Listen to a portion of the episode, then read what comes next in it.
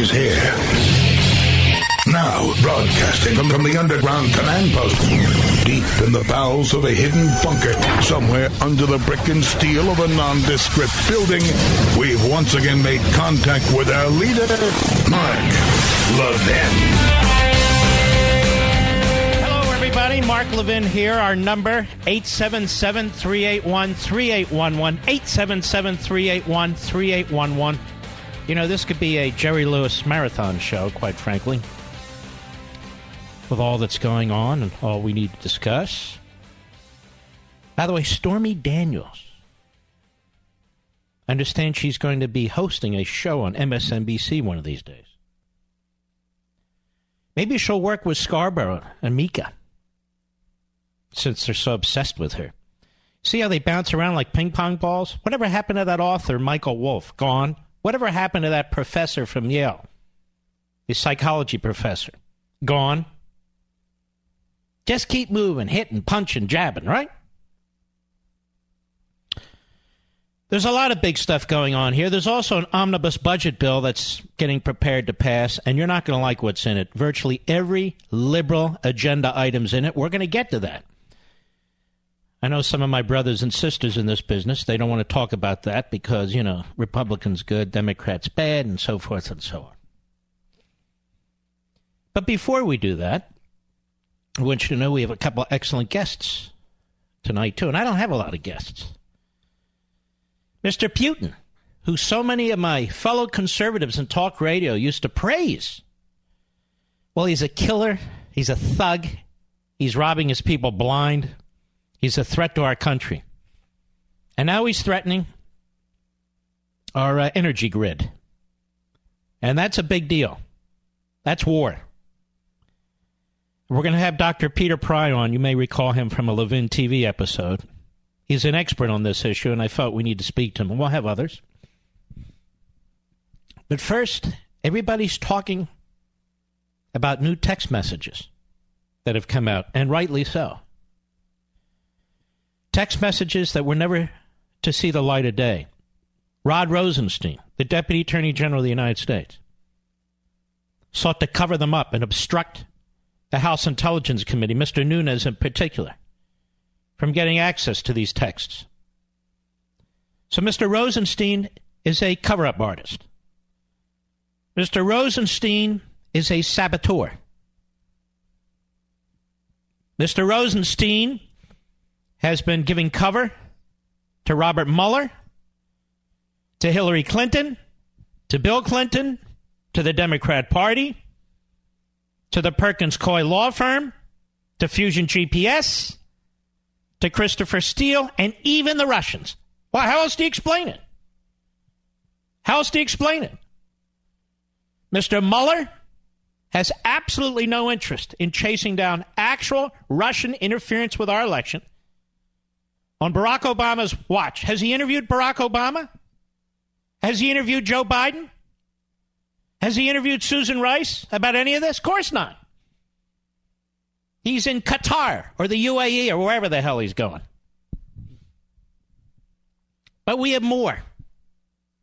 A lot more.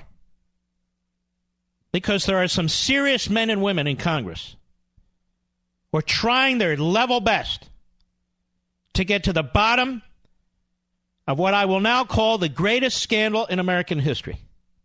It's not Stormy, what's her, Daniels. You are now living through learning about the greatest scandal in American history.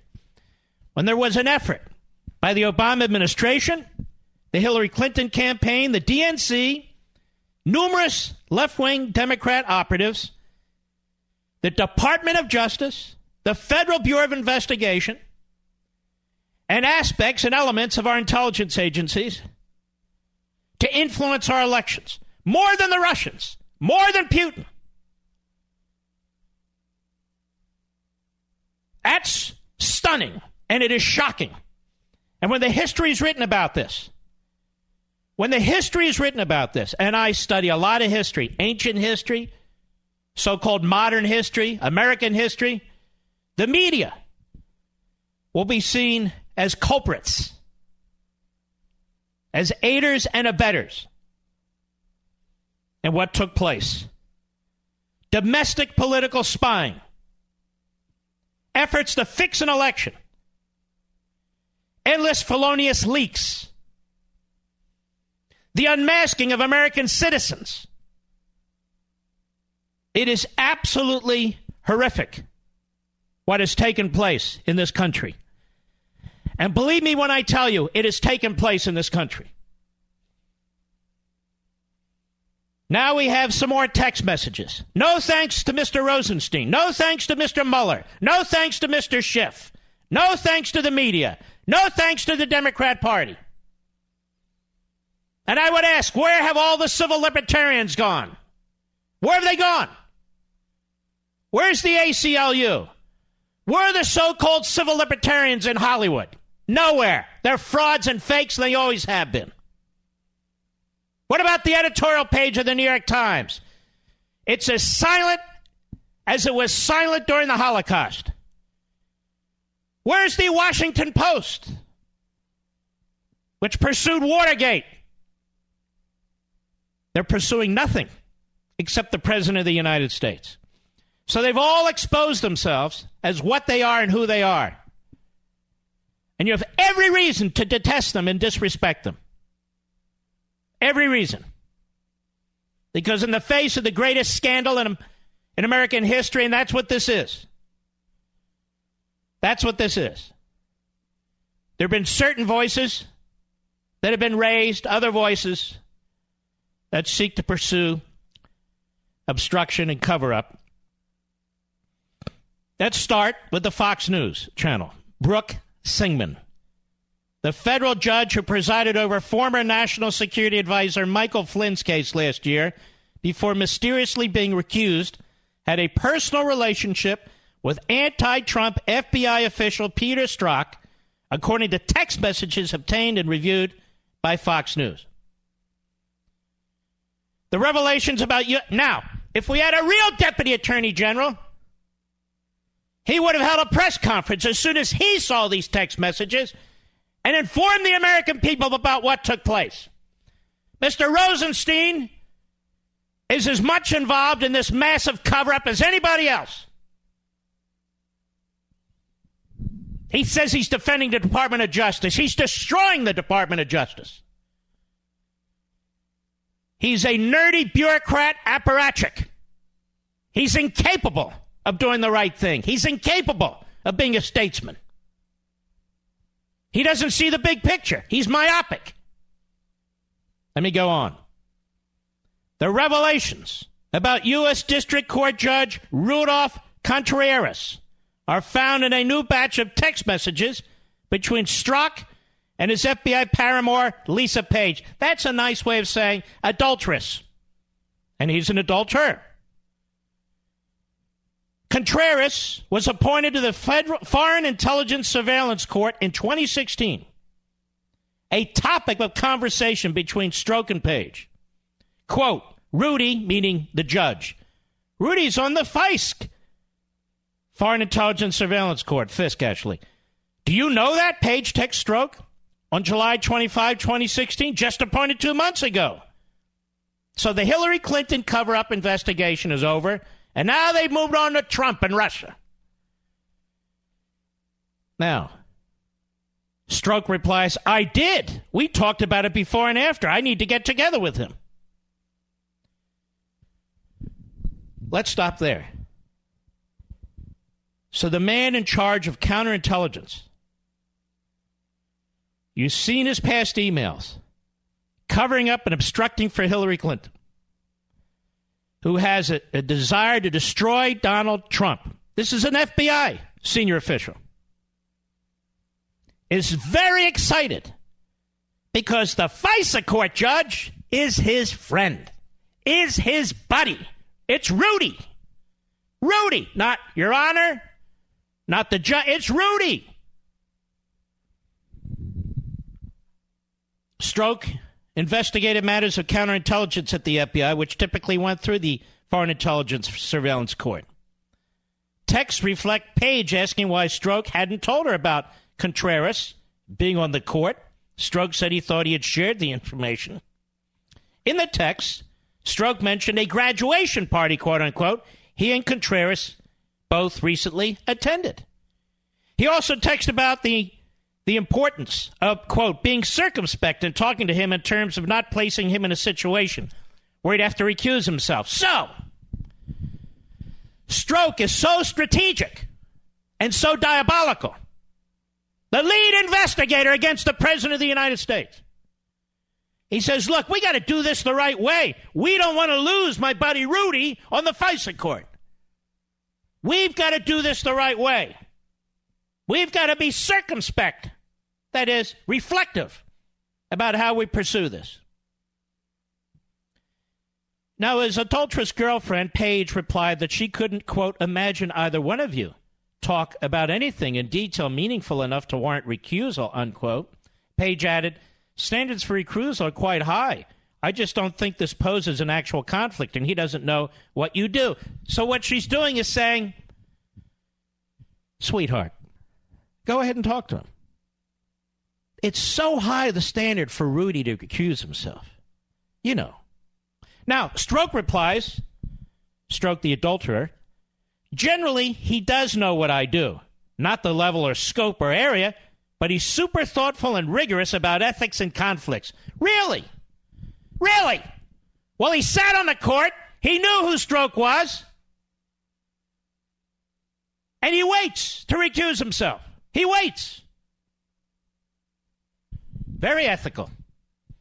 Strzok, who briefly served on the special counsel's team before being reassigned to the FBI's Human Resources Division, he should be assigned to the Bureau of Prisons. Oh, no, no, no. I don't mean working for us. He ought to be on the other side of the bars, this guy. Strzok, who briefly served on the special counsel's team before being reassigned to the FBI's Human Resources Division, oversaw the Bureau's interviews with Flynn. Do you believe this? Strzok oversaw the Bureau's interview with Flynn. He's out to get Trump. He covers up for Hillary. And he talks about his buddy Rudy, the judge who's on the FISA court. That means Strzok was likely one of the FBI officials involved in the conversations where Flynn is accused of making a false statement about his communications with Russia. Now remember, with Russians. Comey and his agents had already talked to Flynn, or they already read what Flynn had said, and they said, look, he got somewhat confused. It's no big deal. They drop it. But Strzok, Strzok goes back and says, no, we're not so sure of that. Let's see if we can have a discussion with Flynn and set him up. Let's try and set up Flynn. He doesn't know that Comey already took a pass. Let's see if we can set them up on the same facts and the same information and trap them, which is exactly what they did. A three star general who has served this country honorably set up by this puke, this adulterous, good for nothing puke, Strzok. Days after Flynn's guilty plea, Judge Contreras was recused from the case, replaced by Judge Emmett Sullivan. Emmett Sullivan is a no nonsense judge, by the way. No explanation for the recusal has been given up to this point, but experts think the relationship with Strzok may provide that missing piece of the puzzle. Oh, you think?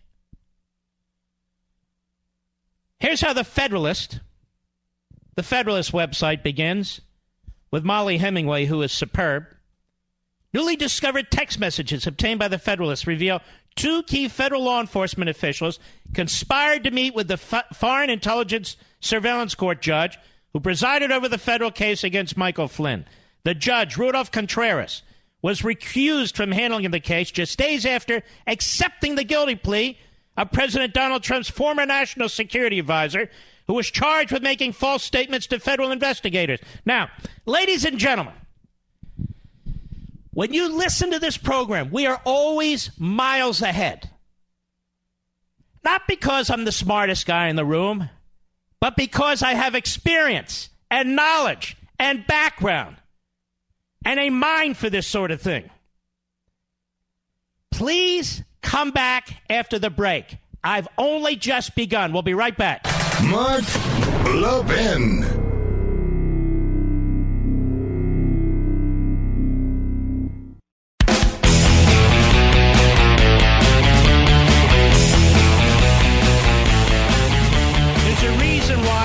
The judges, there's a reason why the Department of Justice will not allow you and me, the public, to see the application and the extension applications that were presented to the FISA court to spy on an American citizen by the name of Carter Page. And they really weren't interested in Carter Page. They were interested in Trump and his campaign. So he was a foil. He was the back door to undertake a counterintelligence investigation of Trump world. Now, they're still withholding. They're still withholding almost 1.2 million documents from Congress. Incredible, isn't it? We had a caller yesterday said, Who has oversight over this? Apparently nobody. If the President of the United States wants to intervene, he's accused of obstructing justice. They got their, their Soviet style prosecutor, this pathetic Robert Mueller, and his Democrat prosecutors. So they've tied the president's hands. They got Sessions recused because of his prior innocent, irrelevant, non substantive contacts with the ambassador from Russia and so forth. And how they found that out, I'm certain now, is through surveillance. But it wasn't a big deal. Nonetheless, they accused him of committing perjury because he said he never spoke to them. So they sidelined him. So now Rod Rosenstein just happens to be in charge. Comey's buddy, Mueller's buddy, a long time entrenched Department of Justice lawyer working closely with Mr. Mueller, running interference for Mr. Mueller. I'm not done. We'll be right back.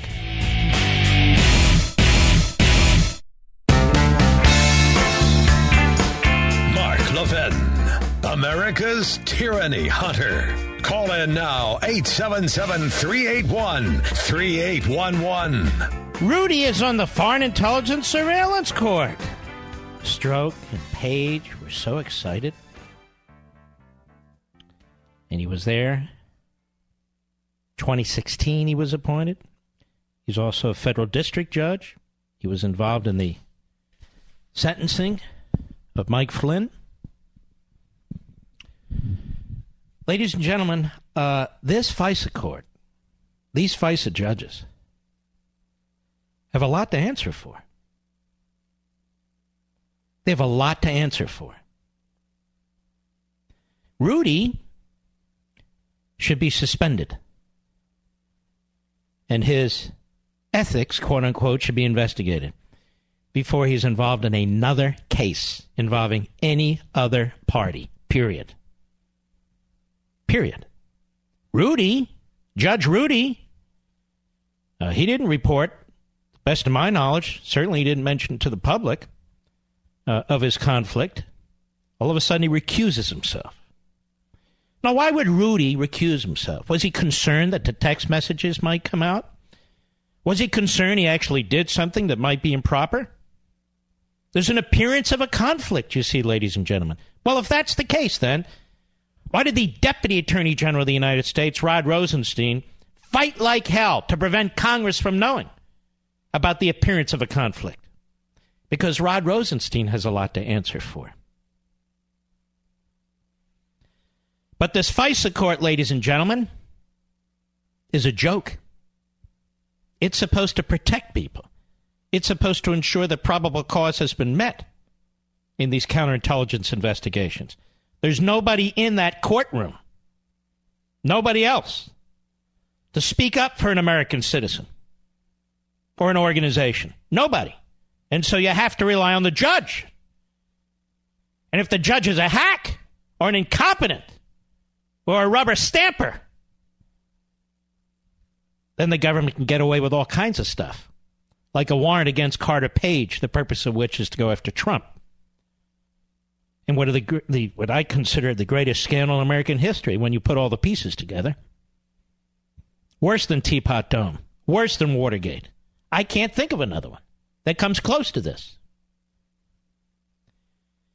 And yet these FISA judges have still not been held to account. Mark, what do you want? A constitutional conflict and crisis with Congress investigating the judges? Congress created these judges.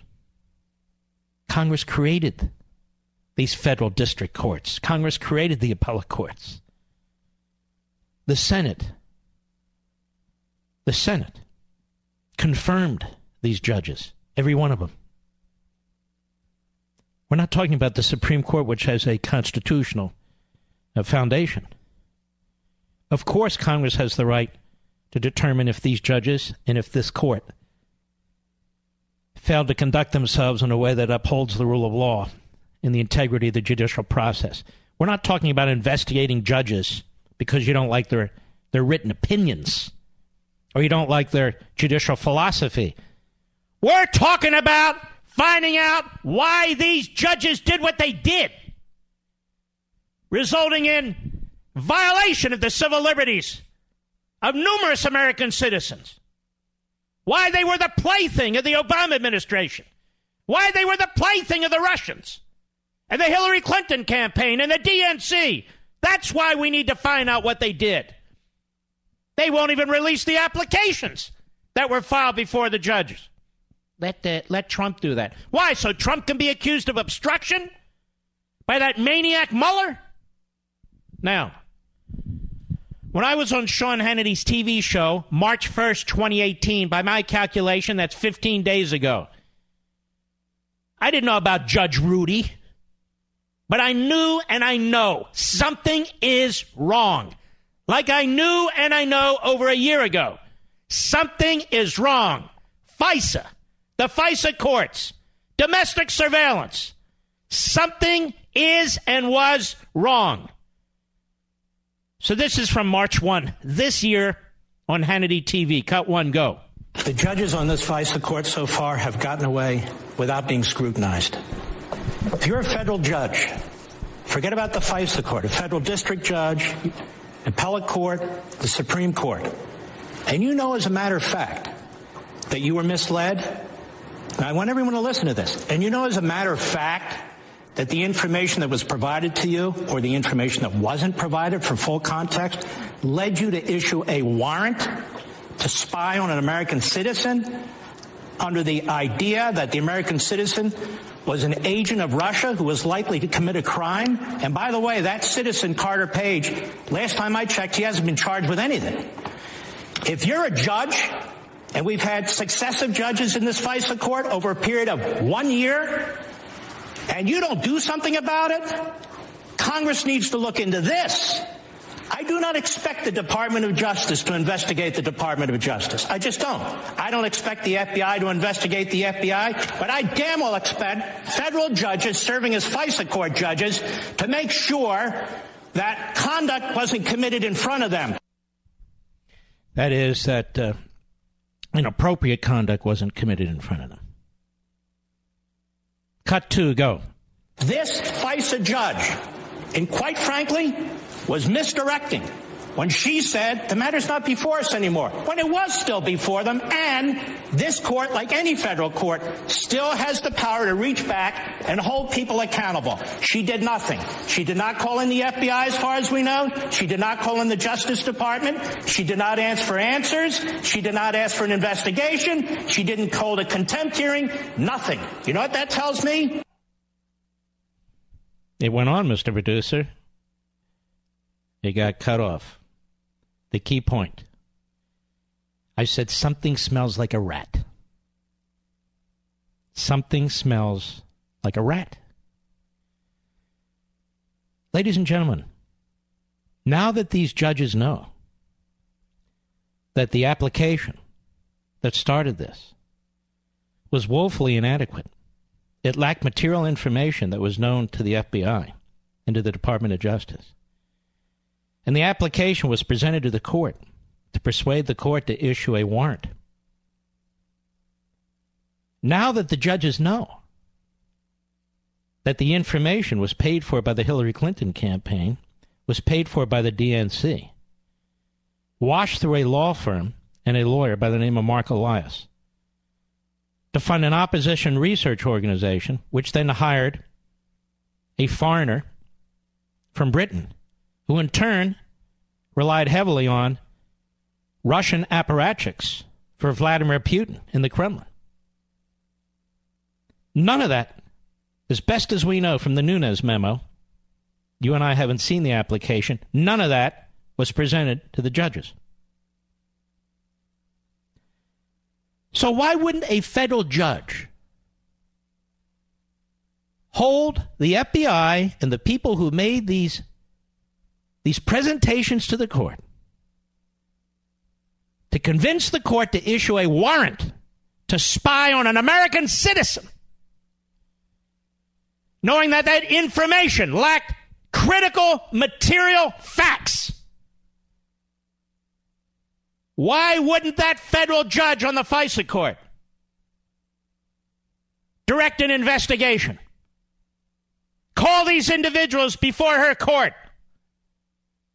and in the end hold them in contempt.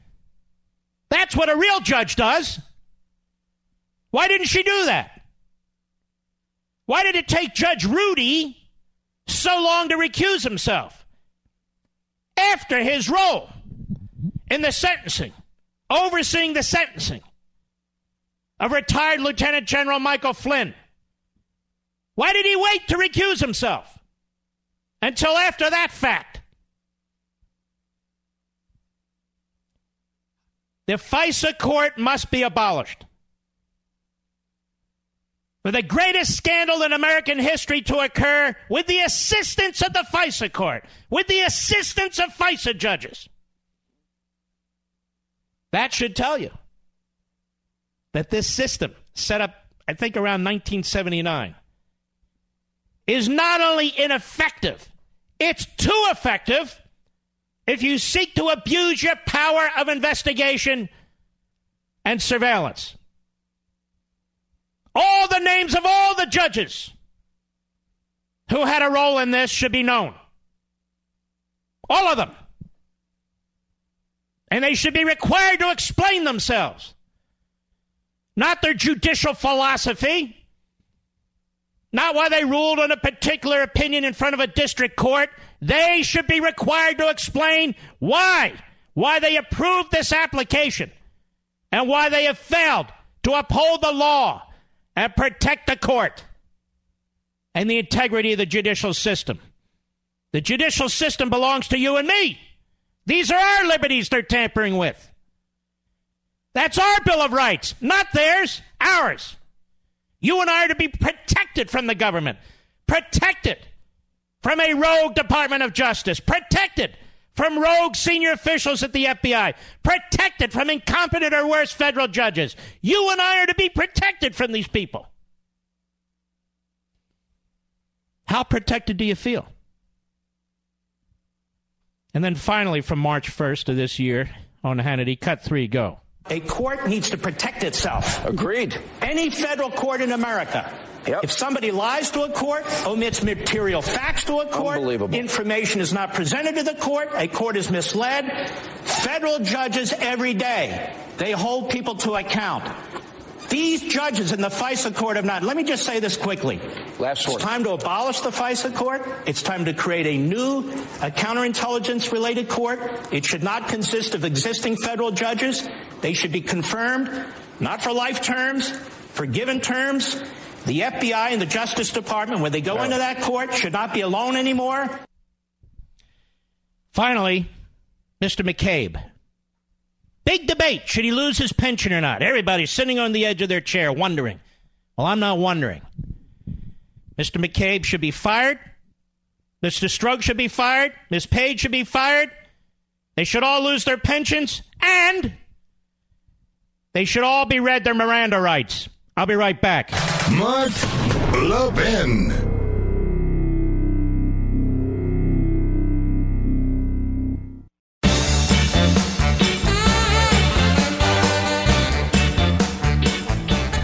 We needed a special counsel a long time ago to look into this, ladies and gentlemen. You want to know why? Because evidence disappears. Because memories change. What are they waiting for? We know what they're waiting for, don't we? They're worried. They're afraid. They don't want a special counsel, not like a Robert Mueller, sort of a, a mob lawyer. No, no, no. They don't want a serious, objective professional looking under the tent. Can you imagine how explosive this would be?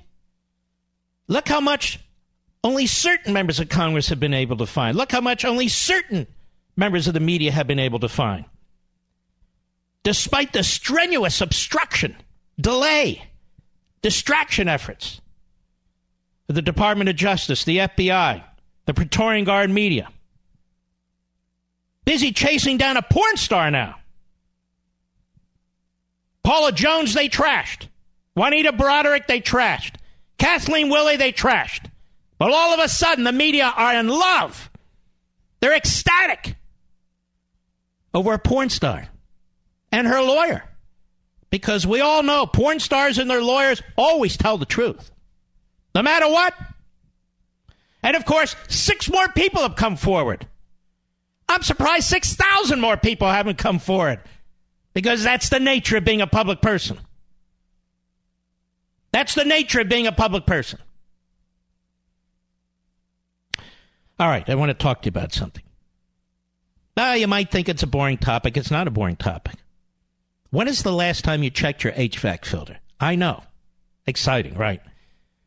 Not properly maintaining your system can cause illness, allergies, and unnecessary wear and tear on your HVAC system, leading to costly repairs. Even worse, the premature replacement of the entire system.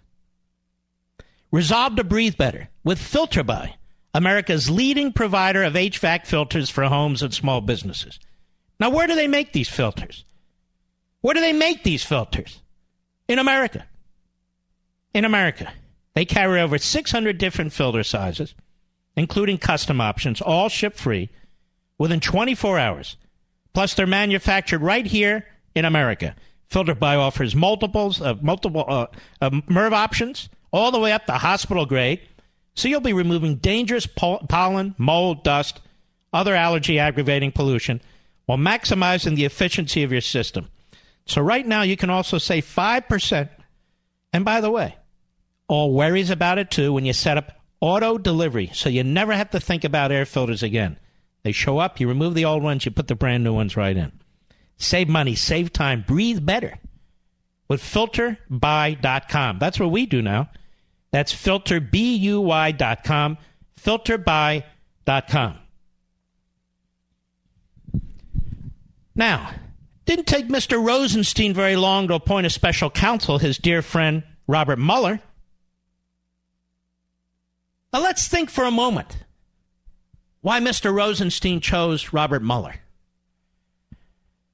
out of all the lawyers, all the prosecutors, all the former prosecutors, all the public officials, all the former public officials he could have chosen, he chose one of James Comey's closest friends. He chose the former FBI director who preceded James Comey. Mr. Mueller was not independent. The purpose of appointing a special counsel is to appoint somebody who's not involved in all this dreck, who's not who's not associated with this guy or that guy, who doesn't have ties to the prior organization and all the rest. Mr. Rosenstein chose Mr. Mueller, who fails on all those counts. Now, Mr. Mueller apparently has been going to Mr. Rosenstein over and over and over again and asking to expand his investigation. We want to go into the Middle East.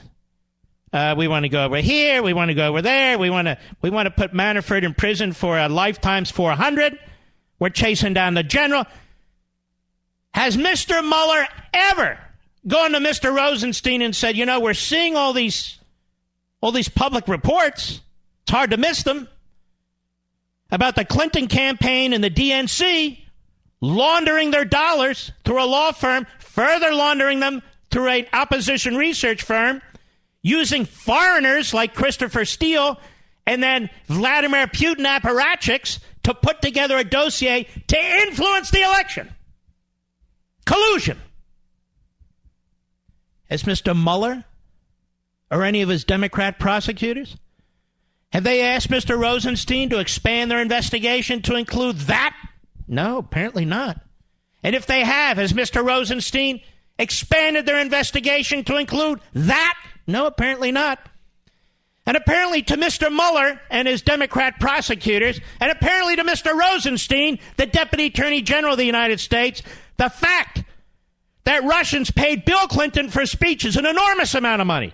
They gave millions to the Clinton Foundation at the very time they were pressing to get approval to control 20% of our uranium. Mr. Mueller doesn't find any problem with that whatsoever. He hasn't asked to expand his investigation into that. If there was ever a time in this country where we needed an objective set of eyes to look at what's going on, it's now. Now, a special counsel. A real special counsel. I'll be right back.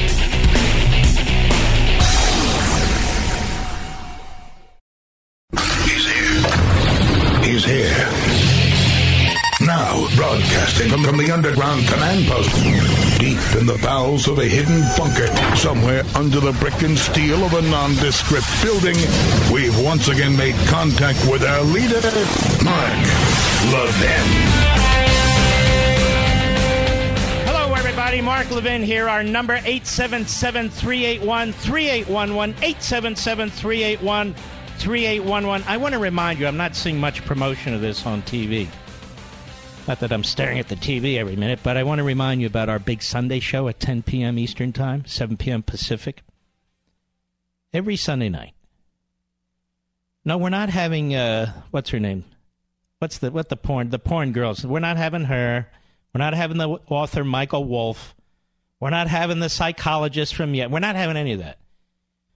We're going to have a great, spirited, thoughtful, substantive discussion about our Constitution, the Declaration of Independence, and the war against both of those documents by progressivism past and present.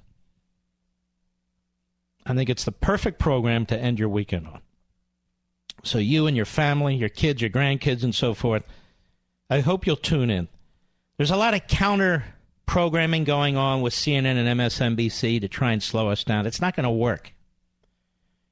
We'll have up weeks and down weeks and this week and that week and, and all the rest. But we're taking a time slot on Sunday that has never worked 10 p.m. Eastern when people are thinking about Monday morning. So I hope you'll join us. It's going to be a fascinating discussion, something I think that's also uplifting and inspiring. So we learn more and more about what is great about America. What is America? The whole idea of the country, what it means. All you get day in and day out is negative, negative, negative attacks on America.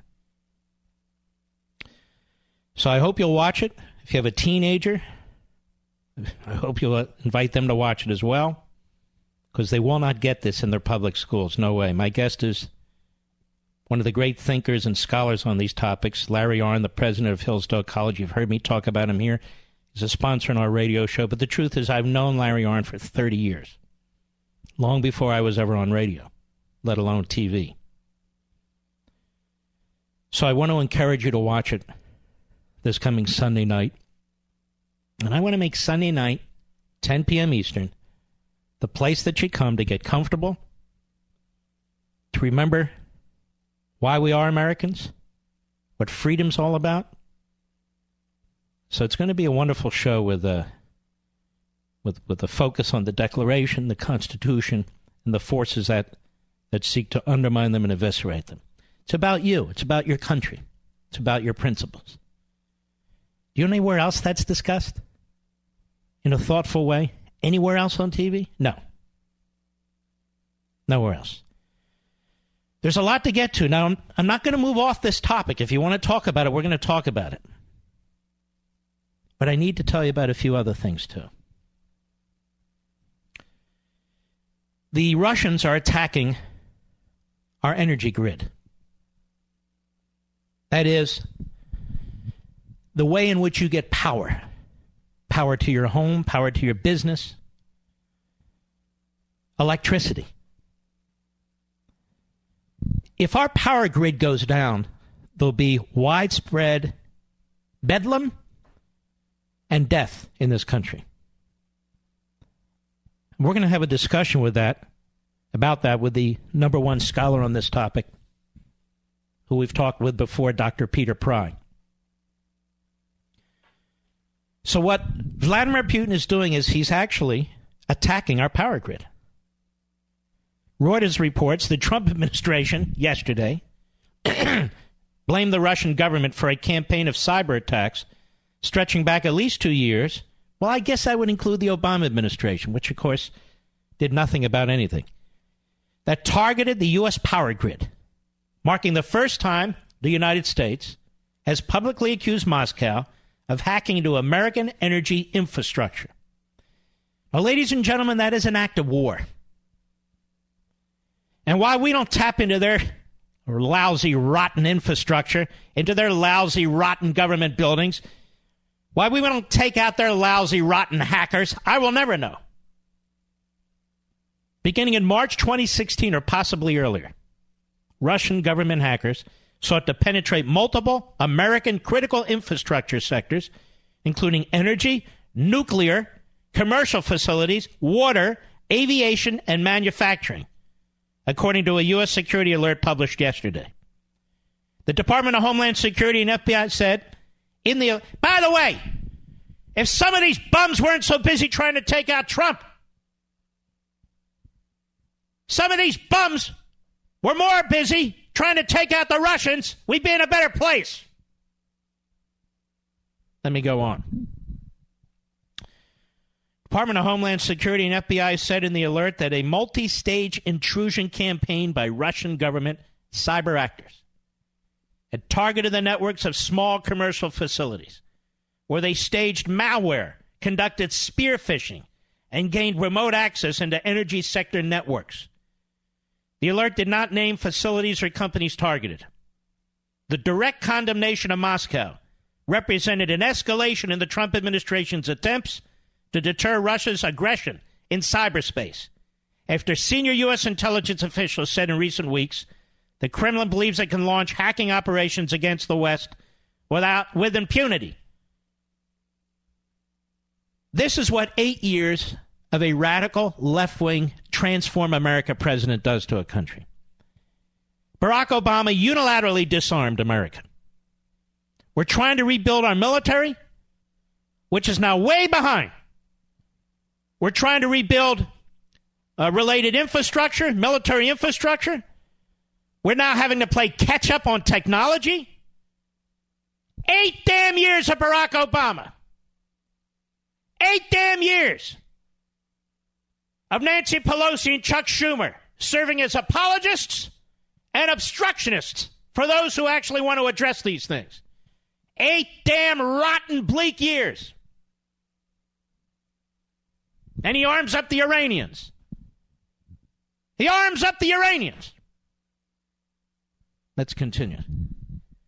It coincided with a decision Thursday by the U.S. Treasury Department to impose sanctions on 19 Russian people in five groups including Moscow's intelligence services, for meddling in the 2016 U.S. presidential election and other malicious cyber attacks. It is precious to watch these left wing lunatic Democrats on TV saying Trump's not doing enough. Maybe he's not doing enough. But whatever he does is far more than anything Obama did. Obama did nothing. Susan Rice told them, told the cybersecurity team, stand down. Quote, Unquote. Nothing. Russia in the past has denied it has tried to hack into other countries. Who cares what they deny? Vladimir Putin is a lying scumbag who's murdered his way to the top. He's stolen over $40 billion from his people. He's killed journalists. He's killed capitalists. He throws people in gulags who, who dare to challenge him. A guy wants to run against him. What did he do? They arrested him. He's a thug. U.S. security officials have long warned that the United States may be vulnerable to debilitating cyber attacks from hostile adversaries. Really? They've long warned this? So where was Brennan? That clown. Where was Clapper? That clown. Where was Rice? That clown. Where were the 14 secretaries of defense that Obama had? Those clowns. Or the secretaries of state, Hillary and John F. Kerry. Those clowns. And notice, they're never held to account. The media never uses their names. All they say is they've long been warned. Who was long warned? Let's go on.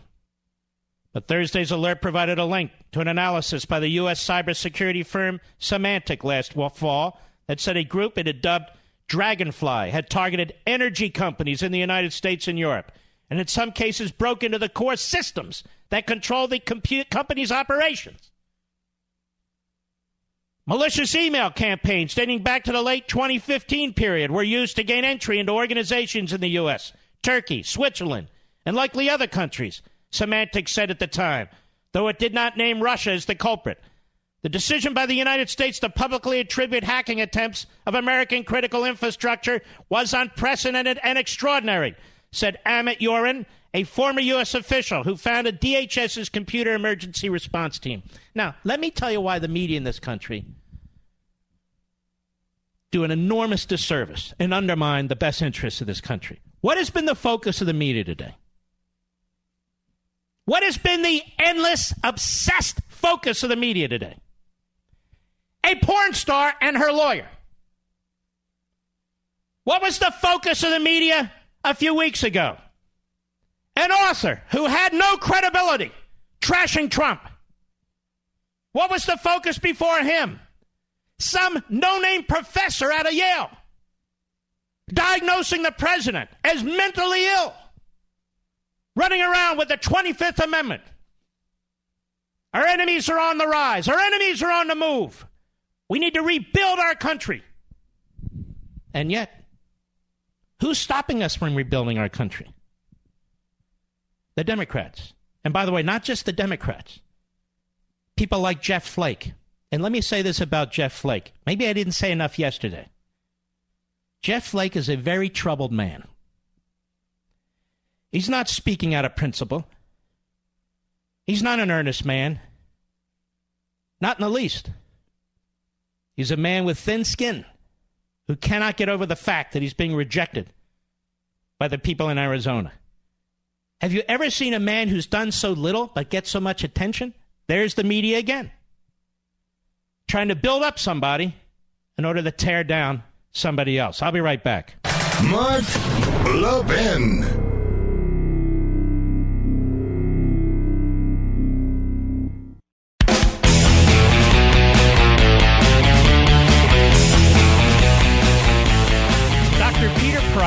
The EMP Task Force on National Homeland Security Executive Director, and he has been concerned about the vulnerability of our uh, grid, of our electrical grid in particular, for a long, long time. He's written about it. He has testified about it. He came on Levin TV to talk about it. He's been on this program to talk about it. And I wanted you back, uh, Peter, because uh, first of all, welcome. Uh, what do you make of this this new, uh, I guess, aggressive effort by the Russians to break into our grid system? Well, it's actually not that new. You know, for some years they've been doing it. I wrote a book a couple of years ago called Blackout Wars that talked about Dragonfly, which was uh, one of the uh, uh, viruses that they had used to attack uh, not only our uh, uh, electric grid system, but electric grid systems in NATO Europe as well. Nobody knows exactly what Dragonfly would do. That's one of the problems with these viruses, but they did manage to insert them into SCADAs uh, in most of the NATO European countries as well as the United States. Uh, the most benign interpretation is that it was intended as an intelligence gathering effort to test our antiviral capabilities to see if, in the event of a war, they would be able to sneak in. That's the best case interpretation.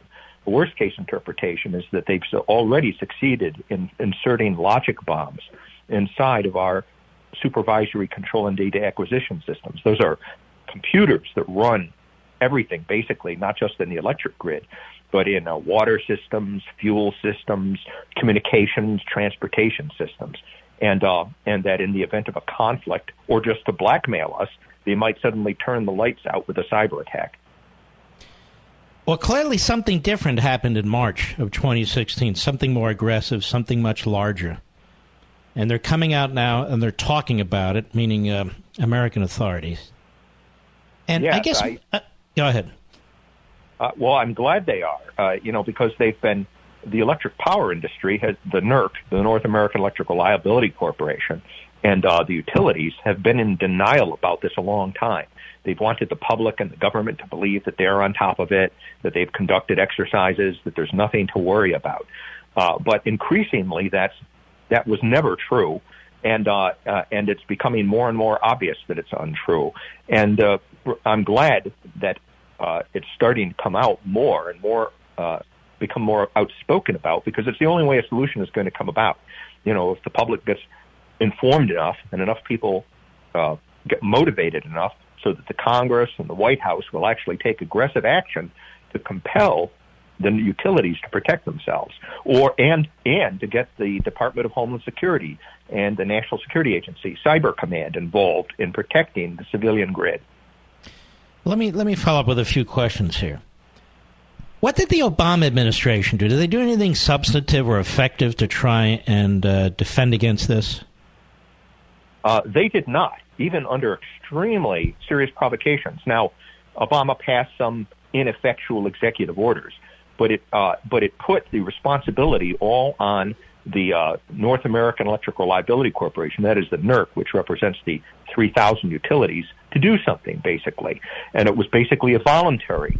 Uh, uh, uh, sort of a thing where the Department of Homeland Security would work out and cooperate with NERC but the, the utilities were given the lead to protect themselves against this.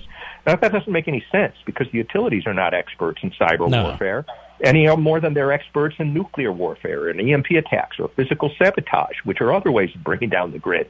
But they like to pretend that they're the experts so that they can give the public and the government false reassurances. And this happened in the context where the Russians actually attacked uh, the uh, uh, the White House communication systems, and they also attacked the Pentagon uh, during the Obama administration and shut down uh, important communication systems within the Pentagon Joint Chiefs of Staff for about a, for about a week. You know, so these are extreme provocations, and of course, we're all familiar with the North Korean. Uh, that got the most highest profile when North Korea attacked a uh, a, a you know basically a Hollywood uh, movie producing uh, you know site, and the Obama made noises about retaliating, but they really never did anything about that. Why don't we retaliate? Under the Obama administration, we they they were afraid to do it. They didn't know how to do it, uh, uh, and we should retaliate. Why don't we, we retaliate now? I think we should. I think we should be retaliating. And what now. should we do? Hit them the same way they hit us? In some respects, it's hard to do that because the, uh, for example, the Chinese and the Russian critical infrastructures are not as dependent on the internet as ours are. They've actually designed their systems to be hardened against all these kinds of attacks. They use older, more primitive mechanical technologies to run their critical infrastructures. So it's not like we can retaliate against them in the same way that they could attack uh, that they could attack us.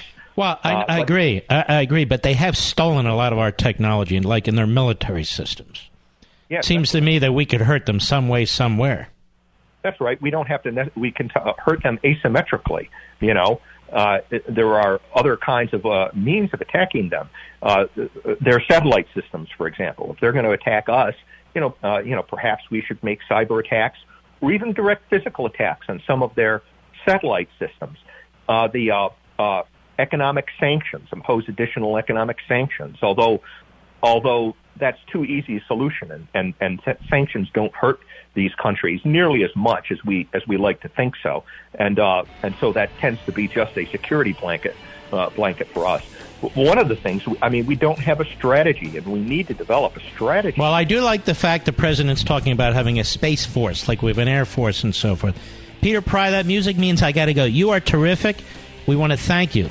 You have a, a wealth of knowledge, and I hope more and more people are listening to you because you've been blowing this whistle for a long time. Thank you, sir. We'll be right back.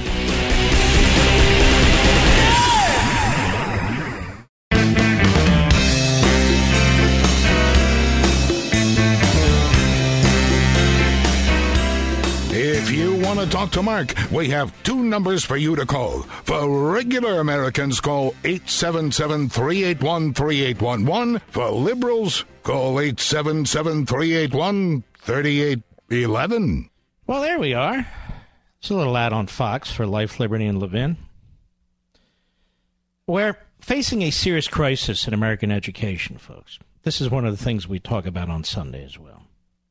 Students aren't being taught the fundamentals of our American heritage, what my friends at Hillsdale College call civics education. The result? More and more young Americans are rejecting America's founding principles. A recent survey starkly highlights this fact.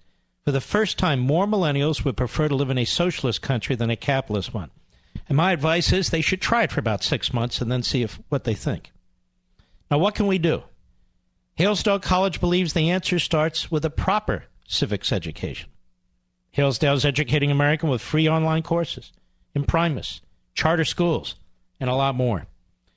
Now, they're taking the unprecedented step of sending a copy of the United States Constitution and Declaration of Independence to every public school principal in America, along with an offer to provide them to students. Hillsdale does all this because they believe that educating the next generation is vital to preserving liberty and because they love America. Learn how you can help in this historic effort and how you can get your own copy of Hillsdale's Pocket Constitution to keep or to give away by visiting levinforhillsdale.com. That's L E V I N for Hillsdale.com for your free Pocket Constitution to keep or share. Levin for Hillsdale.com. Well, folks, we're going to move quickly because it's only a three hour show, and uh, I need a marathon today, to be honest with you, to cover everything I want to cover. And I'm sure the Republicans thought on Capitol Hill they'd get away with all this.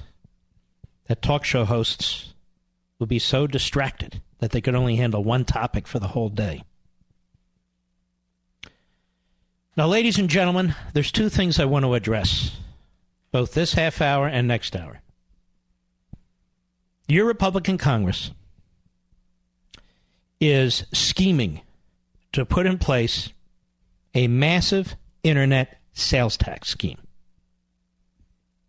A massive internet sales tax scheme. Your Republican Congress is preparing to fully fund Planned Parenthood. Your Republican Congress is prepared to extend Barack Obama's unconstitutional executive amnesty. Your Republican Congress is preparing under Obamacare to bail out insurance companies. Your Republican Congress is preparing is preparing to advance gun control measures. Your Republican Congress is going to restore the so called Export Import Bank, which is essentially a governmental entity that exists to give subsidies to massive international corporations based in the United States. It's welfare. Your Republican Congress is preparing to give hundreds of millions of dollars for a tunnel connecting New York and New Jersey.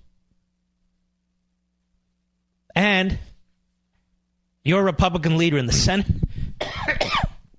is preparing a long sought after earmark to further empower the National Republican Senatorial Committee to ensure that Republican primaries in your state for the United States Senate are a joke and that Mitch McConnell can be the kingmaker to back incumbents. While you weren't watching. This is one of the reasons I believe, and I could be wrong, who knows? Who knows? It's one of the reasons I believe the Republicans are going to take a shellacking in the midterm elections. I understand from your emails, most hosts a few months ago said that that's all propaganda, don't believe it. Now they're scared. They won't really take a position. I've said from day one, I think we're going to take a shellacking right after the Virginia election when I saw Republican delegate after Republican delegate get whacked with a state assembly in Virginia. Went from 64 to 36 Republicans to 50 50 with a, toin, uh, a coin toss where the Republicans have a 51 49 majority, which is no majority since there are liberals among that majority who sell out the majority. Now, I know there are propagandists who will tell you this Congress has been unbelievable because we confirmed Neil Gorsuch. Now, ladies and gentlemen, why wouldn't the Senate have confirmed Neil Gorsuch? He's a spectacular justice, but how is this a spectacular event when the Senate is ex- supposed to do this sort of thing when the Republicans control it? We're supposed to applaud them? Well, they passed this tax cut, Mark. As some of you are about to find out, this is not such a great tax cut. Now, for corporations, it's very good. For many people who weren't paying much in taxes, it's very good. But for small businesses, it's lousy. And for two income families with two professionals, a firefighter and a teacher, or maybe a lawyer and a doctor, or an accountant and a whatever, it's lousy, as you're going to find out. What else have they done? Regulatory reform, that's mostly been done by the President of the United States. Building up the Defense Department. Well, they're not only claiming that they'll build up the Defense Department, they're going to build up every department of government, every agency of government with massive new domestic spending. They are enshrining much of what Obama put in place. And there's no debate on this stuff. Jeff Flake's not out there condemning this. Where is everybody? Now, let me be a bit more particular. This is a piece from The Federalist. Republicans have made it a central campaign promise for years to end taxpayer funding for America's largest abortion provider, Planned Parenthood. You know, the left attacks the, the uh, National Rifle Association, as I keep telling you, but they don't attack Planned Parenthood, they fund it. And it's Planned Parenthood who kills people, not the NRA. Now, this issue's gained urgency in light of the Department of Justice investigation into the organization's dealings in fetal tissue. Yet drafts of the latest funding bill, the Republicans, preserve the $10 million a year that Planned Parenthood receives from taxpayers. Extension of Obama's executive amnesty. Republicans who howled for years about Obama's executive amnesty as unconstitutional are about to vote to extend it. And based on recent reports, Senators Jeff Flake and Heidi Heitkamp are seeking to include a legislative fix that would grant legal status to the 700,000 illegal immigrants currently receiving protections under the DACA program. In exchange, Congress would provide limited funding for Trump's wall at the southern border. Folks, you either have a wall or you don't. If a wall that ends right here, then people go around the wall. While 72% of Republicans support a wall, Trump and the GOP promised they wouldn't extend DACA unless chain migration in the visa lottery system uh, was, uh, was killed and unless there was a real border wall. And apparently that's not going to happen. After promising for nearly a decade to repeal Obamacare, Republicans are now crafting a policy to bail it out to the tune of $30 billion. Now, what they'll tell you is we got rid of the individual mandate. Ladies and gentlemen, that's a small piece of it. That's not all of Obamacare. Now, if they go down this road, Republicans will not only have failed to repeal Obamacare, they will have further entrenched it. They will ensure its survival. Worse still, it is unclear if this funding will be subject to full and legitimate Hyde protections, meaning there was a time when there was an amendment to spending bills called the Hyde Amendment. It was bipartisan, where no federal dollars would go toward abortion. Obama eliminated that, and Democrats and Republicans have been funding it ever since. Gun control. The tragedy in Parkland has brought renewed attention to gun control measures, and the Republicans are falling all over themselves to quote unquote do something. It's likely that some form of Senator John Cornyn's Fix NICS bill will be included in the omnibus funding bill. This is the type of feel good gun control measure that doesn't actually solve the underlying issues and worse, creates new ones. This so called NICS is already stripping veterans of their gun rights without any due process. And the Cornyn bill threatens to create more barriers for legal gun owners without solving the problem of gun violence. Criminals, after all, rarely stop in for a background check. The Export Import Bank. The fate of the Ex-Im Bank has been a rare win for conservatives who fought Obama tooth and nail over banks' corporate welfare. By keeping the bank devoid of the quorum necessary to make million dollar loans to huge corporations like Boeing, Caterpillar, and the like, conservatives have managed to keep the bank's cronyism largely at bay. Enter the Republican majorities, who are reportedly planning to pass a provision lowering the quorum requirements for the bank to approve these big loans to these massive companies. Looks like Iran may get those taxpayer funded Boeing jets after all. These are Republicans. House Republicans have technically banned earmarks, but that hasn't stopped them from including a $900 million fund for the Gateway Project, an underground tunnel connecting New York and New Jersey. Mr. Producer, aren't there already underground tunnels connecting New York and New Jersey?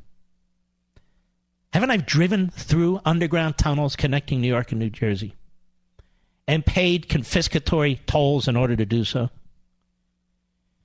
The project, which began at a cost of $13.5 billion, has ballooned to $29.5 billion. And predictably, the states aren't offering to cover the extra costs. Why would they? When the Republican Congress is so willing to fund one of the largest earmarks ever. Your internet. You know what's a great idea in a midterm election? Impose a sweeping new tax that nobody likes. House Republicans are planning to do just that by granting states new power to tax and regulate internet sales made by businesses outside the states. This would effectively give individual states massive new taxing authorities across the country and subject internet retailers to legal and cost compliance in the more than 12,000 taxing jurisdictions worldwide. The legislation is opposed by nearly 20 conservative groups, but unsurprisingly, that hasn't swayed the Republican leadership. Now, ladies and gentlemen, this is way out of kilter. As our buddy Daniel Horowitz points out at Conservative Review, proponents of the internet tax would have you believe that there is some anti market scheme to treat internet retailers differently from brick and mortar stores. The reality is that there's no special interest of online retailers. The internet is a medium of communication, not a select industry. Any merchant, any merchant can choose to sell products online or at physical locations, and indeed most retailers like Walmart have embraced internet, com- internet commerce. In this case, online retailers are in fact treated the same as physical stores. For example, if a company owns a store in the home state of the consumer, the company is required to withhold sales taxes. It's just that the logistics of the internet, similar to a mail order company that got the Supreme Court's ruling in the first place on this matter, offers no logical and fair way to collect taxes across state lines. So, in essence, small internet sellers will go out of business. Many of you, many of you will not be able to sell things on the internet because you'll have all these rules and regulations. And you're not going to hire a lawyer. The damn government, whether Republican or Democrat, they never leave a good thing alone. Net neutrality is government control of the internet. Internet taxes is government destruction and interference in the capitalist system. And we have these big box stores lobbying Congress because they don't want a level playing field. They don't want to play on the other field. So they lobby Congress to tax the hell out of you and to thwart thwart economic technology, economic growth, economic expansion, and economic wealth creation. Oh, and there's one other thing that they want to do. Mitch McConnell's long sought earmark for the National Republican Senatorial Committee, which he controls, much like Vladimir Putin controls the Russian economy. He's about to get one of his long sought after priorities a dramatic increase in the amount of cash that party organizations may spend in coordination with their candidates. So essentially, this allows the party establishment organizations to collude with incumbents in a way that independent political organizations cannot. Now, we could call this the permanent swamp earmark. So, in other words, you set up an independent PAC, they're not allowed to coordinate with candidates. But McConnell wants to be able to say party PACs can coordinate with candidates and their PACs. So, in other words, outsiders can almost never compete financially with the establishment. Now, I thought you'd want to know this is some of the stuff that's going on. It's amazing how little cable TV covers this. It's amazing how little talk radio covers this. It's amazing how little, well, how little it's covered at all. I'll be right back. Mark Levin.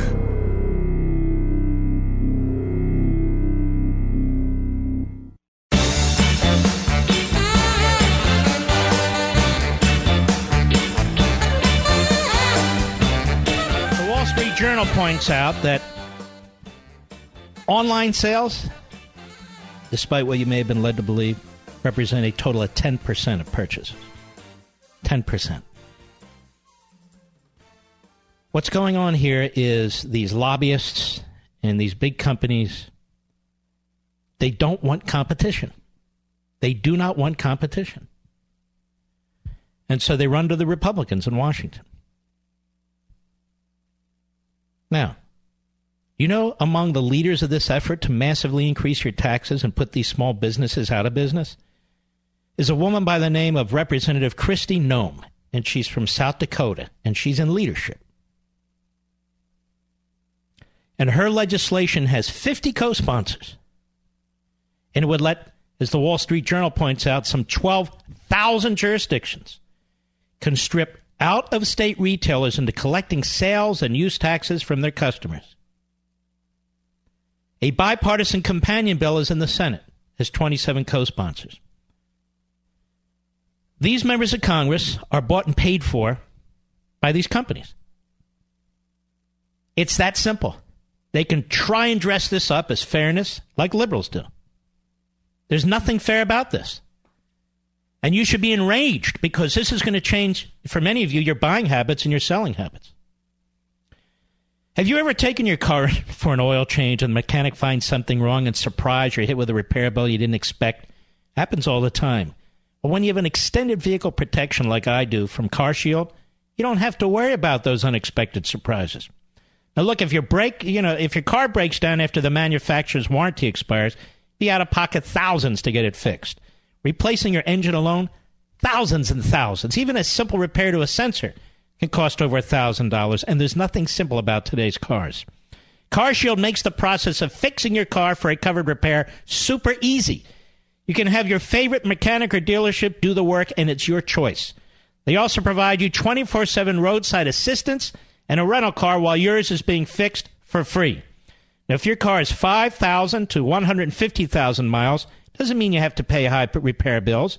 CarShield administrators have paid out close to $2 billion in claims, and they're ready to help you. Save yourself thousands in future car repairs. Get covered by the ultimate extended vehicle protection like I did. Call 800 CAR 6100, mention code Levin, or visit carshield.com and use code Levin, and you'll save 10%. That's carshield.com, code Levin, or call 800 CAR 6100 and mention Levin. A deductible may apply. We'll be right back.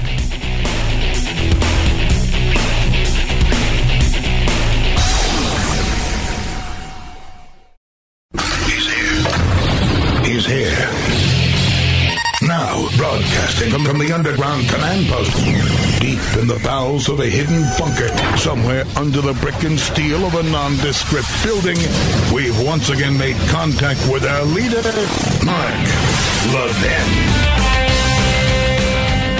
Hello, everybody. Mark Levin here. Our number 877-381-3811. 877-381-3811. President of the United States is making some changes to his cabinet, apparently some changes to his White House staff. He's explained why. He wasn't familiar with Washington. He was not an expert on these various departments and agencies and what staff members may do in particular areas of responsibility. So now he's learned, and now he wants to make some changes uh, that will enable him to better govern and to advance his agenda. And you see, uh, for this, he's under attack. He's always under attack. This is supposed to show something nefarious. Or again, he's off his rocker. He doesn't get along with people. They don't get along with him. He doesn't know how to manage. There is uh, anarchy. And uh, it's getting worse and worse in our media. Worse and worse. James Clapper was on CNN today, and James Clapper did not defend the United States against the Russians. James Clapper, according to a new book, is a leaker. To me, he's a doddering old fool who should have been charged with perjury for lying to Congress while under oath. But he got a pass, and others don't get pass.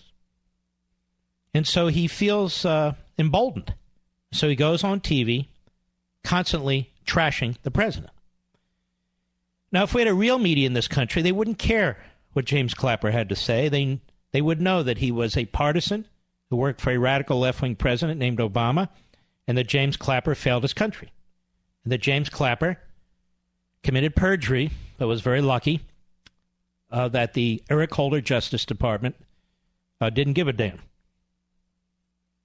This is on CNN today with Alisyn Camerota. Alisyn Camerota has become a caricature of herself. Cut 13, go. And does any of this worry you on a national security level, beyond the politics of it, beyond the chaos? Is are there national? What, where, where is there chaos? What's the chaos? What kind of a reporter is this? What kind of a numbskull is Alisyn Camerota? There's chaos.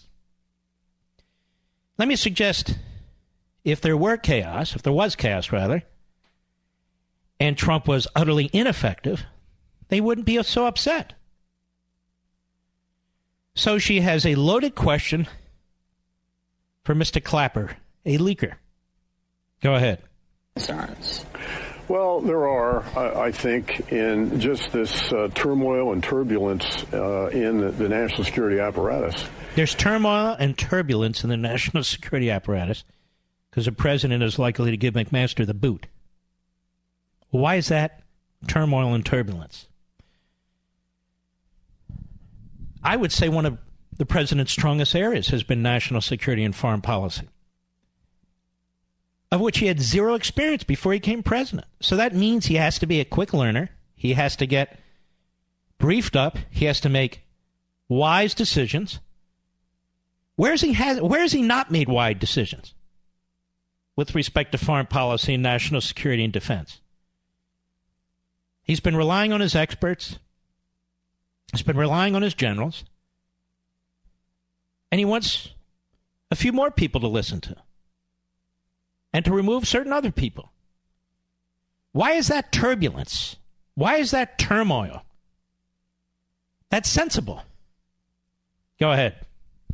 That's why, uh, you know, I think uh, the, the, the, continued uh, presence and continued tenure of Secretary of Defense Jim Mattis uh, is, is, so uh, crucial.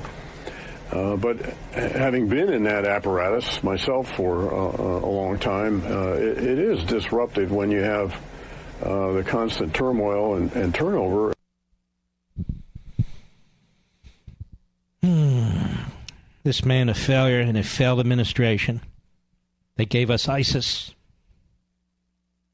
They gave us Russia in Syria. They gave us Russian Crimea, Russia in the Ukraine. They gave us China in the South China Sea. They gave us China in the East China Sea.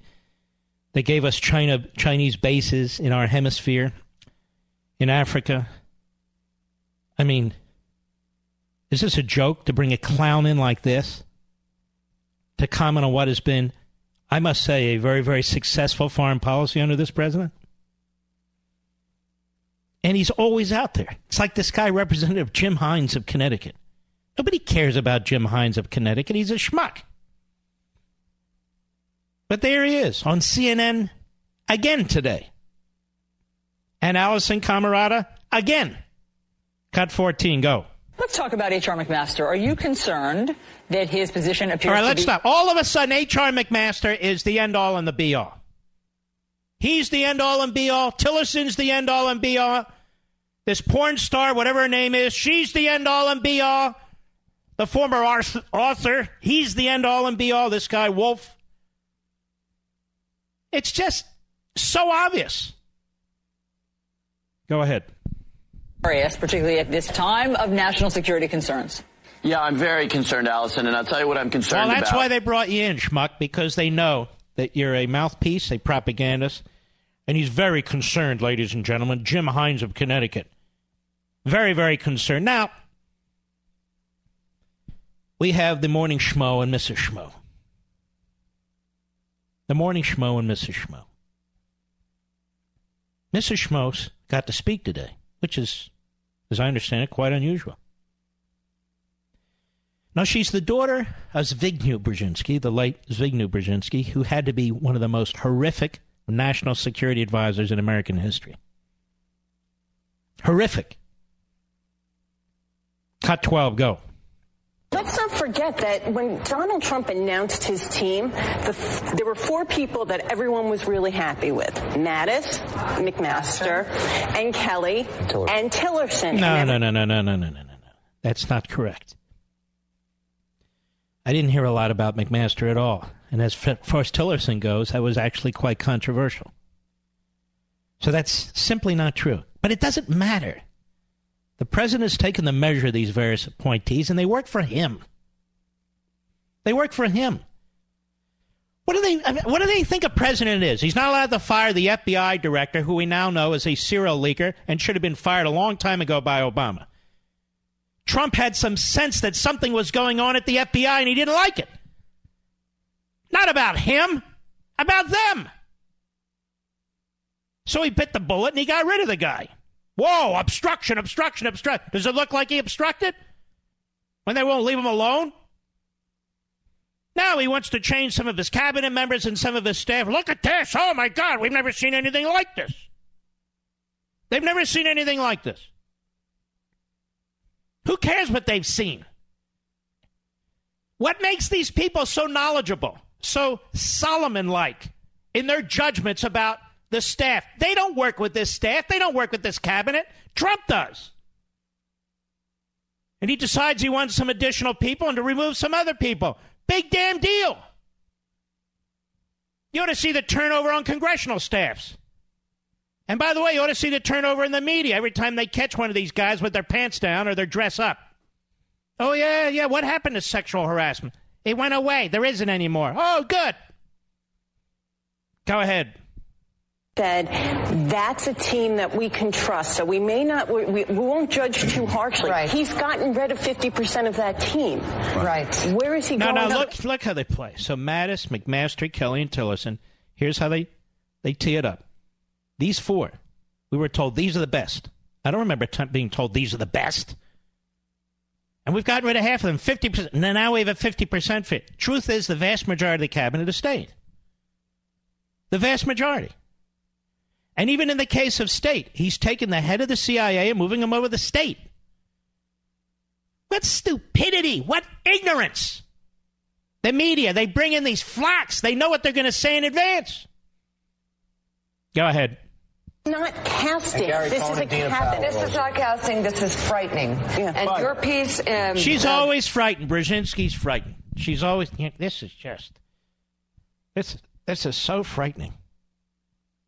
Where's my dummy uh, soon-to-be husband? Oh, that's right. It's frightening. It's horrific. He's mentally unstable. The guy with the W.C. Fields nose and the Woody the Woodpecker haircut. Go ahead. fire drill in the Washington Post this morning. It's the first thing that I've read that actually gives me hope we're going to be okay because it is Oh, such a shut scary up, you idiot. Hope you're going to be okay. You've gotten rich being stupid. Oh, I'm so worried that we won't be okay with Trump as president. Pathetic. I'll be right back. Mark Levin.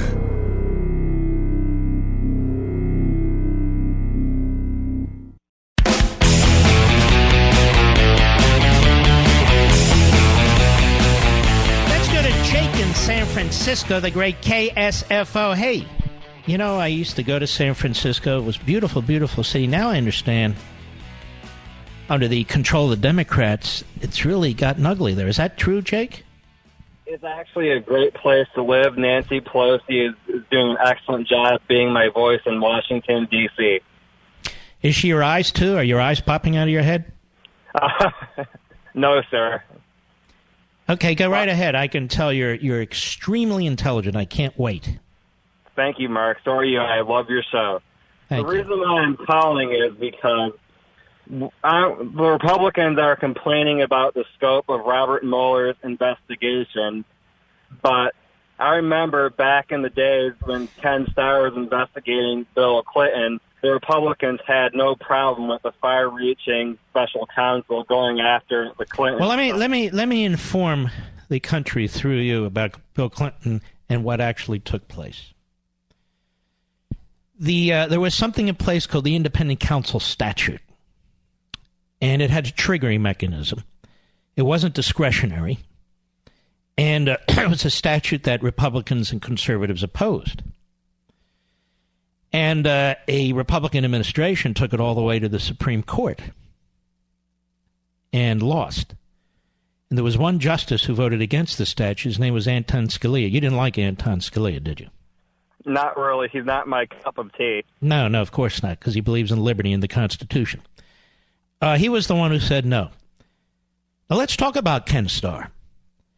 Ken Starr was appointed by a three judge panel under the statute. He didn't ask for the job, he was appointed. And more than that, his responsibilities were handed to him by Janet Reno.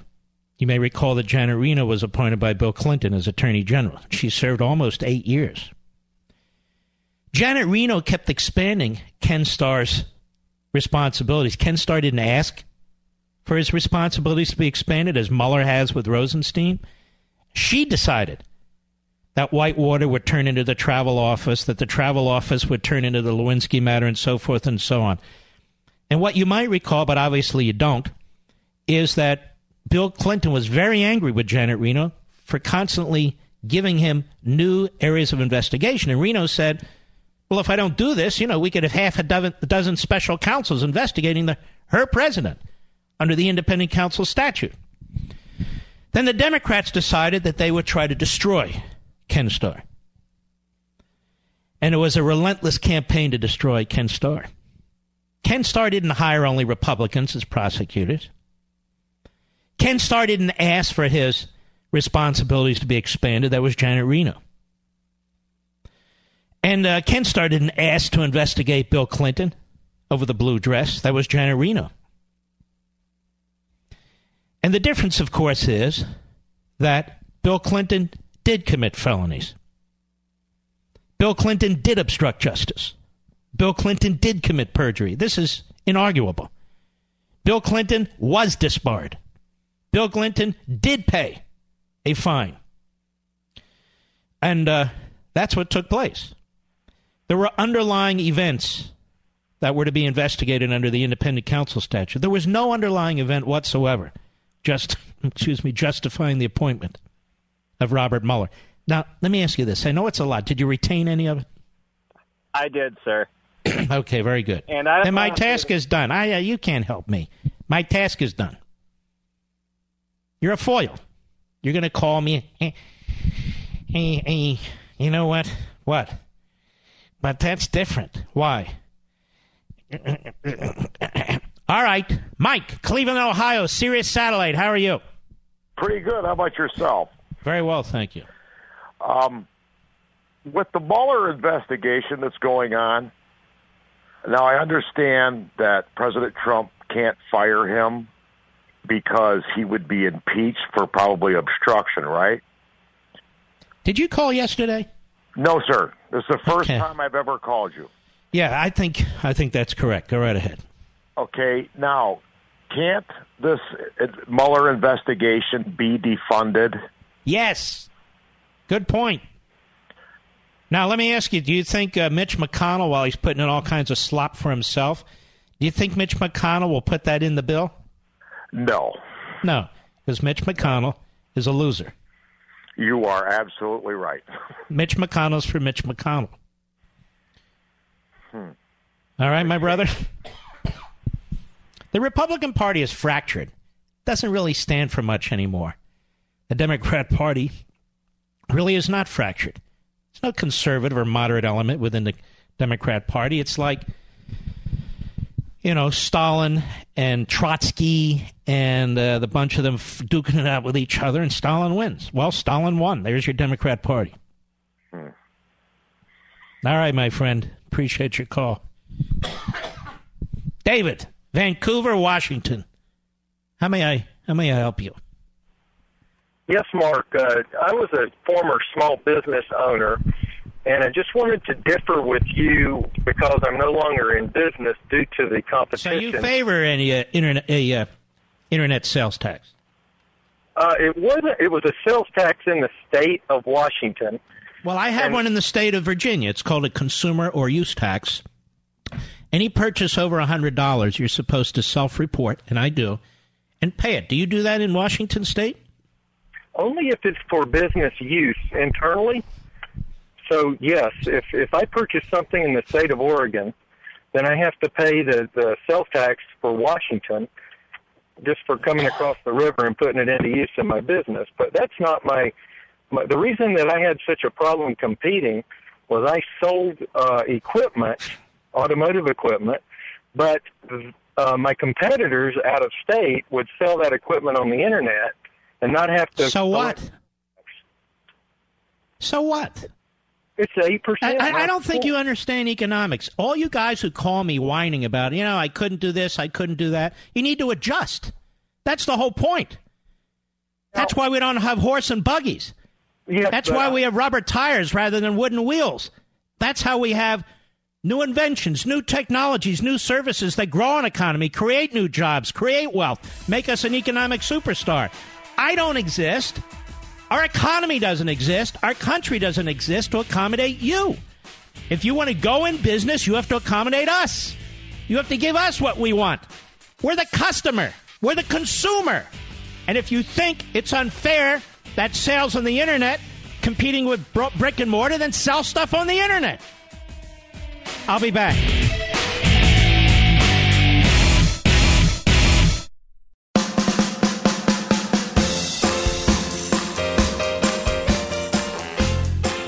Listening to Denali, the great one. The great one. And you can call in now, 877 381 3811. You know, building an emergency food supply plan is the cornerstone of preparedness. I've recently started doing exactly that with the experts at My Patriot Supply. This is the week to build that foundation. The week. This is Friday. That's it. So today you can get this Mark Levin special offer from My Patriot Supply. Buy one four week emergency food kit, only $198 and get one free. Yes, buy one, get one free. Now, why would you buy a kit like this? Well, did you see the hurricanes just a few months ago? Did you see what took place in and around Houston, in and around uh, Key West and other parts of Florida? And the horrific fires, natural disasters, and so forth and so on. These things happen. These things happen. The liberals call it climate change. I call them natural disasters. So you really should think about this. These kits normally sell for 217 bucks. Purchase one right now at the low price of $198, and My Patriot Supply will uh, add another, an additional four-week food kit free. Call 800-294-2325 or order online at preparewithmark.com. These kits include breakfasts, lunches, and dinners packed in a rugged, slimline tote. The food lasts in storage 25 years. It's shipped for free, very discreetly, to your home. There's a purchase limit of two per order, so we don't run out, and that's the truth. And supplies are limited. Do this right now. Know you've prepared your family for the worst. Call 800 294 2325 or go to preparewithmark.com. Again, 800 294 2325 or go to preparewithmark.com. And right now, I want to go to a guy who is a resource to the world on common sense in addressing this climate change and all the rest of it that's been burped up over the decades. and his name is Marc Morano, and he's a terrific guy, and he's written a brand new book, The Politically Incorrect Guide to Climate Change. Mr. Producer, please go ahead and put the link to Amazon up on our social sites. Mark, how are you? I'm doing well, Mark. Thanks for having me on tonight. Well, it's a pleasure. Let's jump right in. Yes. The in, politically incorrect guide to climate change. Now, when I think of climate change, I don't think of polar bears, but I do think of somebody like Al Gore. Now, Al Gore is, well, he's he's in your book a lot. Why is that? Well, Al Gore, if you will, the the UN is the source of the juiced bad science. Al Gore is the face of the movement, and it's just hard to avoid Al Gore if you're talking Scary. about global warming. And Al Gore has become enormously wealthy off of global warming, hasn't he? Yes, I detail in the book how he started with a one to two million dollar net worth after he left the vice presidency. So by 2008 or so, 2009, he's worth a hundred million dollars, and he's done it chiefly through setting up companies uh, with uh, he's either on the board of directors or the founder that then ended up uh, soaking up Obama's green energy stimuluses, and he ended up selling his network to Al Jazeera, which increased his wealth a few years later. His old TV network that literally no one watched. Nielsen ratings lo- rated it the lowest network that they'd ever even seen at the time, and it he made hundreds of millions of dollars off that sale. So he became the most lavishly funded fossil fuel player in the climate debate. And I even have Warren Buffett's top lieutenant, Charlie uh, Munger, in this book just saying Al Gore was an idiot who smoked dope at Harvard, yet he made hundreds of millions of dollars. And he did it because he essentially was smart with the politics. But he, you know, he, overall, Al Gore knows nothing about the science, and he's a central figure in this debate. Obviously. It's incredible. What is the ideology behind this debate? Well, it's very simple, you know, and you actually uh, detailed this in your book, Plunder and Deceit. It's a, it's a degrowth uh, against capitalism. And there's a lady named Naomi Klein who's actually sadly an advisor to Pope Francis who says that capitalism is incompatible with a livable climate. And in the book, I go back to, in the roots of this is the 1960s with the modern left movement. They ta- latched themselves on to the environmental movement. And it started with overpopulation with John Ehrlich, and it went through the global cooling, and it went through resource scarcity, all these predictions that we're going to die. And in this book, I go back and I show that there's a different environmental scare, say global, you know, the overpopulation scare, but they had the same exact solutions back then. It was always wealth redistribution, global governance, central planning, less freedom, less choice for anyone in, in, in the world. And it had to be done by central planning bureaucrats We're going to redo the world to make it save the earth no matter the environmental scare, whether it was the Amazon rainforest scare that we used to have the big rainforest concerts you don't hear about that anymore because global warming has literally taken over from that. But it was always the same solution. Government mandates, international bodies, and the UN is just riding this wave. They openly admit environmental policy has nothing to do with climate. It is about redistribution of wealth. That's their number one goal. So it's an attack on capitalism. It's attack on individualism. So it's an attack on the American system, isn't it? It absolutely is. In fact, in the book, and I actually interviewed uh, just recently the German climate advisor, a man named Hans Schellnhuber, and he says we need a CO2 budget, carbon dioxide budget, which we exhale from our mouth, by the way. We inhale oxygen as humans, for every man, woman, and child on the planet. And guess what? The U.S. has already exceeded our CO2 budget, which means we have to pay because we're over the limit.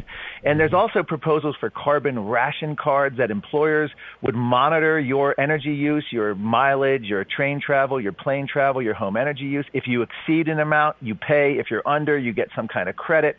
It's the ultimate in central planning, and they're affecting everything from light bulbs to our appliances, even consumer reports acknowledges dishwashers and washing machines of 15 years ago, low end ones, outperform high end ones today because our Energy Star, uh, so called Energy Star from the Energy Department from global warming, has zapping all the power and strength from our appliances. So every aspect of our lives, our agriculture, our transportation, our homes, are you know they're going after vehicles now with these EPA mandates, and the Trump administration has not addressed this yet they've statutorily killed the American SUV because of global warming regulations.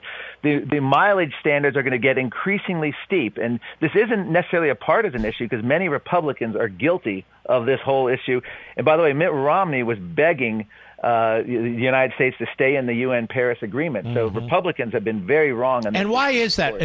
Is it because they're ignorant of the the real ideological movement behind this, or is it because they think that it, it would help get them elected? What, is it that they're willing to surrender to these things?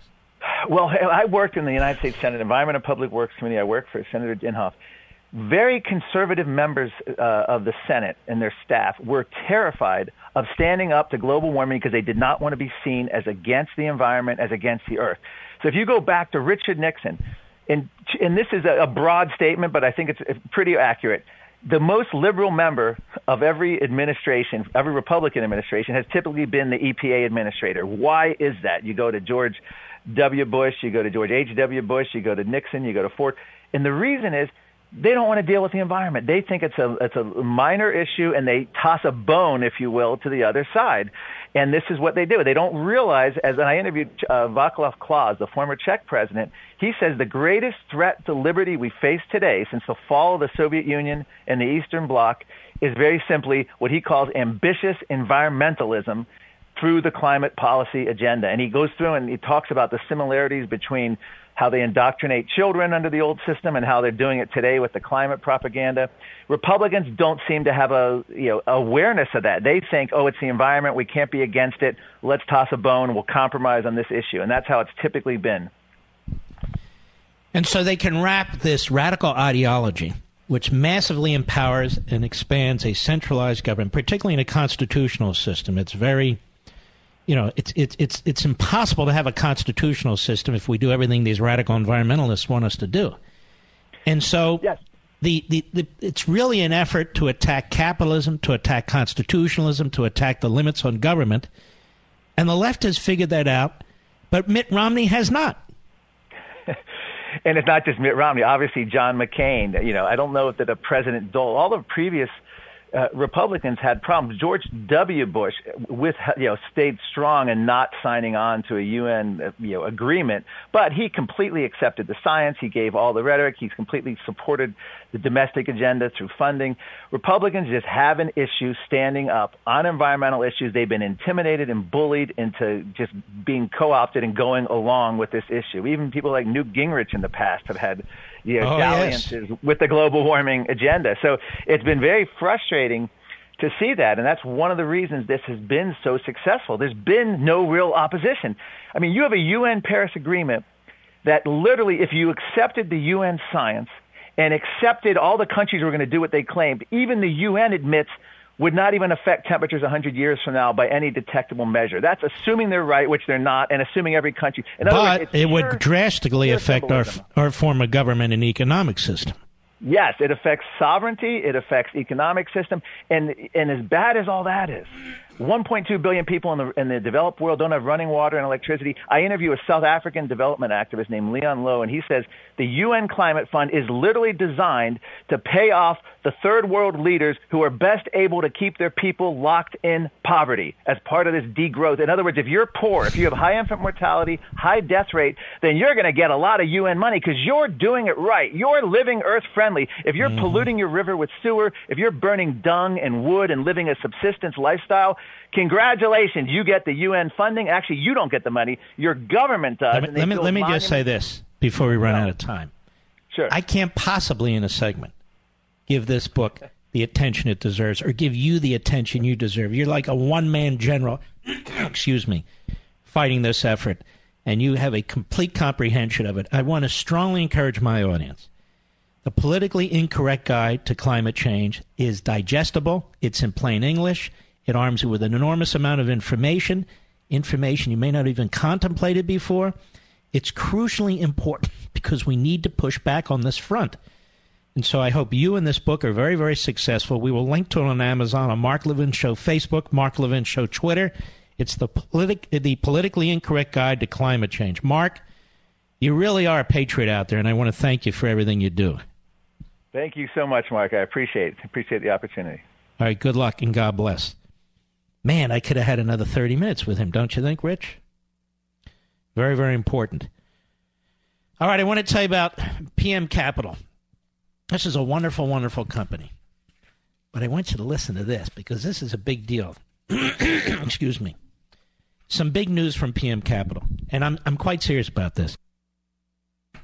They know that when it comes to retirement, Most want to make sure that uh, we have the means to travel and see more of this great country. That's why, for a very limited time, listen to this because they and I spoke about this, and they agreed to do this. For a very limited time, PM Capital is giving away an exclusive $2,500 travel savings card with all gold and silver purchases over $5,000. That's correct. You heard me right. You'll receive a free $2,500 travel savings card when you purchase over $5,000 worth of gold or silver from PM Capital. Now, you'll still retain the gold and silver, but you'll get this $2,500 travel savings card. Not only will you have the solid investment and the diversity that's involved in precious metals, you'll be on your way to receiving substantial savings on hotel stays across the country. So call PM Capital right now before this stops because this can't go on forever. This $2,500 travel savings card. Call PM Capital right now to place your order. Call 1 877 382 2503. That's 1 877 382 2503. 2503. 1 877 382 2503. Or visit mytravelcard.gold. Mytravelcard.gold. Mytravelcard.gold. We'll be right back. Mark Levin.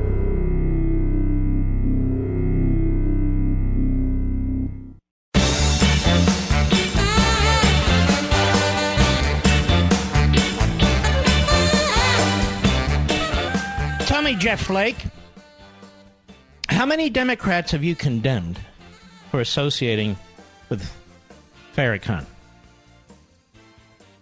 How many Democrats have you condemned for associating with Farrakhan? How many Democrats who have associated with Farrakhan have you condemned for not condemning Farrakhan or not disassociating themselves from Farrakhan? You see, Mr. Flake has a very odd moral priority system. It doesn't benefit Mr. Flake to take on elements of the Congressional Black Caucus. Mr. Farrakhan is a racist pig. He's an anti Semite of the worst kind. Mr. Flake fancies himself a moral arbiter for the country. He spoke at the National Press Club for a long time, trashing the president, conservatives, the Republican Party. I didn't hear him say a damn thing about Farrakhan. Ladies and gentlemen, every Friday, America in honor of you. Here we go.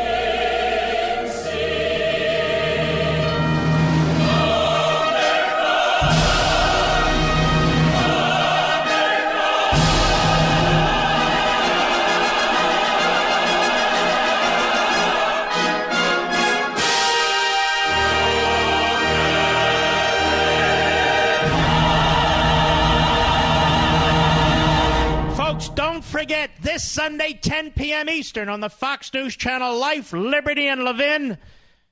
We're going to really get into the Constitution and the Declaration of Independence, and you're, I believe, really going to enjoy it. We salute our armed forces, police officers, firefighters, and emergency personnel.